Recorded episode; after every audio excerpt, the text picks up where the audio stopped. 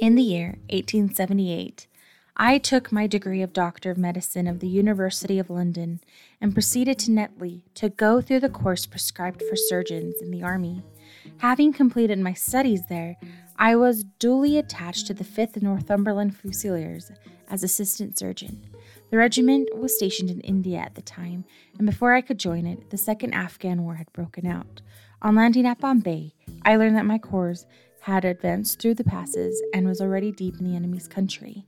I followed, however, with many other officers who were in the same station as myself, and succeeded in reaching Candahar in safety, where I found the regiment and at once entered upon my new duties. Hey there, dreamer, and welcome to season four of Swipe Right for Sleep. This season, I am going to be reading to you A Study in Scarlet by Sir Arthur Conan Doyle. This is the first book in the Sherlock Holmes series, and I look forward to launching this on January 4th, 2021. And I hope that you will follow along every Monday night for a new episode to help you fall asleep.